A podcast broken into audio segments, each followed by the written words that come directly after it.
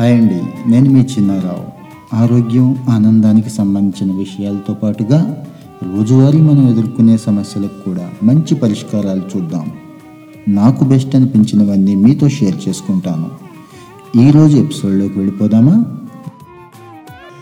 మనమంతా ఉదయం నిద్రలేచింది మొదలు మళ్ళా రాత్రి నిద్రపోయే వరకు రోజువారీ పనుల్లో మునిగిపోతాం.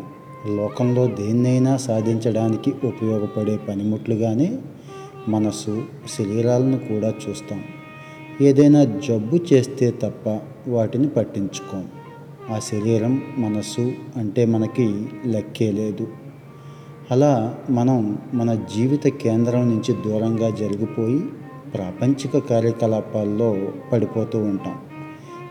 మనం ఏదో సాధించేశామని మనం ఏదో గొప్పని ఈ ప్రపంచానికి చూపించాలని చెప్పి ఓ తెగ తాపత్రయపడిపోతూ ఉంటాం. అసలు దేన్నైనా అనుభూతి చెందాలంటే అనుభవించాలంటే మొదట దాన్ని గమనించాలి కదా. అలా గమనించాలంటే మనకి ఆ అంశానికి కాస్త భేదం కాస్త దూరం ఉండాలి కదా. అప్పుడు మాత్రమే మనకి మనమే ఒక సాక్షిగా మారి మన అస్తిత్వాన్ని నిశితంగా గమనించే అవకాశం దొరుకుతుంది. దాన్నే ధ్యానం అంటాం. ఈ ధ్యానం విషయంలో ఇప్పటికీ అనేక మందికి అనేక అనుమానాలు ఉన్నాయి ఈ ఎపిసోడ్లో తెలుసుకోవచ్చు. ఇక మన శరీర స్పందనలు మనసులో మెదిలే ఆలోచనలు మనసు శరీరాలను కలిపి వారధి లాంటి శ్వాసని మనం గమనిస్తూ ఉండటమే ధ్యానం. అలా మన సన్నిధిలో మనం ఉండటమే ధ్యాన స్థితి. మంచి చెడుల చీటీలు ప్రియం అప్రియం అనే ఎంపికలు లేకుండా దానంతట అది జరిగే సాక్షి మాత్రపు పరిశీలనే ధ్యానం. ఒక్క మాటలో చెప్పాలంటే ఎంచకుండా దేన్ని కూడా పట్టించుకోకుండా గమనించడమే ధ్యానం. ధ్యాన సాధనలో ఒలిగేదేంటి అని చటుక్కున ప్రశ్నిస్తుంది మన మనసు డబ్బు కీర్తి హోదా అధికారం ఇలాంటివి ఏంటైనా వస్తాయా అనే ఆరాటం ఉంటుంది. ఈ ప్రశ్న వెనుక నిజానికి ధ్యాన సాధన వల్ల కలిగే ఫలితాలను మనం తెలిసిన ప్రాపంచిక కొలమానాలతో అంచనా వేయలేం. ధ్యానం వల్ల మన అస్తిత్వానికి సంబంధించిన ఎరుక మొదలవుతుంది. రోజువారీ హడావిడి నుంచి ఆశించిన కేంద్రం వైపు మనల్ని మళ్ళించే ప్రక్రియ మొదలవుతుంది. గతం ఒక జ్ఞాపకం భవిష్యత్తు ఒక ఊహ. ఈ లోకంలో ఏదీ వాస్తవం కాదు.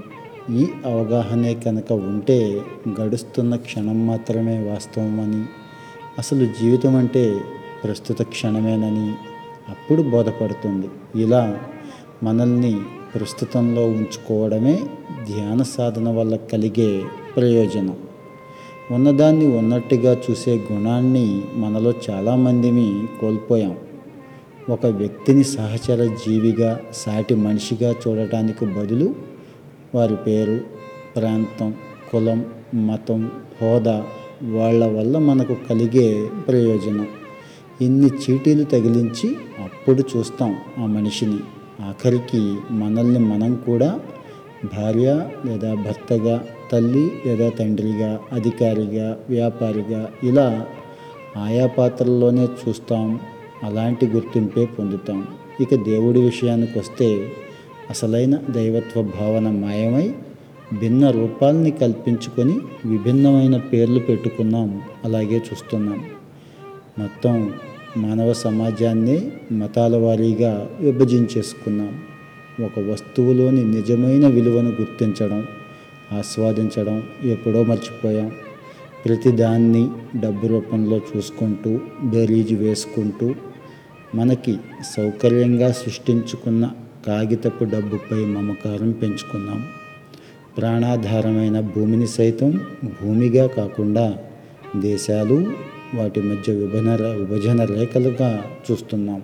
ధ్యానం వల్ల ఈ పాత్ర పోషణలు గుర్తింపు చీటీల చట్రం నుంచి మనల్ని తప్పించి ఉన్నది ఉన్నట్టుగా చూడగలుగుతాం. ఇవన్నీ మాటలుగా అర్థమవటం ఒక స్థాయి. ఆ అవగాహన మన స్వభావంలో ఇంకడం రెండో స్థాయి. ఆ అనుభవం మన దైనందిన జీవితంలో ప్రతిఫలించడం అసలైన అంతిమ స్థాయి. ధ్యానంలో ఇది సాధ్యమై జీవితంలో ఒక కొత్త కోణం ఆవిష్కృతమవుతుంది. అనవసర భయాలు ఆందోళనలు మాయమైపోతాయి. అతిగా మాట్లాడడానికి అలవాటు పడిన మనసు కాస్త తేలిక పడుతుంది మానసిక ప్రశాంతత ధ్యాన సాధనకు తక్షణ ఫలితమైతే మానవ సంబంధాల మెరుగుపడటం రోజువారీ పనుల్లో నాణ్యత ఉద్యోగంలో సమర్థత ఇవన్నీ నెమ్మదిగా వాటంతట అవే చేకూరుతాయి. ఇప్పటి వరకు మనల్ని శాసించిన మనసు మన అధీనంలోకి వస్తుంది. నిజంగా నేను అనేవాడు ఎవడో అర్థమవుతుంది. ఫలితంగా అహం మెల్లమెల్లగా నశిస్తుంది. అసలైన ఏకాంతం నిశ్శబ్దం మనకి తెలుస్తాయి. అలాగే విశ్వజనీన ప్రేమ కరుణ సృజనాత్మకత లాంటివి మనలో పెరుగుతాయి. జంతువులు చెట్లులాగే జీవించడం తప్ప జీవించడానికి మరో లక్ష్యం లేదని ముఖ్యమైన విషయం మనకి తెలుస్తుంది. ప్రకృతికి అనుగుణంగా అతి సరళంగా జీవించడమే అత్యున్నత జీవితమని అర్థమవుతుంది. చేసే ప్రతి పనిలో ఎరుక తోడవటాన మనం ఏం చేసినా అది ధ్యానమే అవుతుంది. నిజానికి ధ్యానం అనే విత్తును నాటడమే మనం చేయాల్సింది. అది మొలకెత్తడం పెరిగి పెద్దవటం దానికి ప్రేమ కరుణ లాంటి అందాల పూలు పూయడం మన చేతుల్లో లేనివి. వాటంతట అవే జరిగే అద్భుతాలు ఇవన్నీ. ఈ విధంగా ఆలోచించినప్పుడు మన జీవన సహజ స్థితి ధ్యాన స్థితి అని. దీనికి మత విశ్వాసాలతో దేవుడితో సంబంధం లేదని తెలుస్తుంది. జీవనయానమే ధ్యానం. ఇదే సత్యం.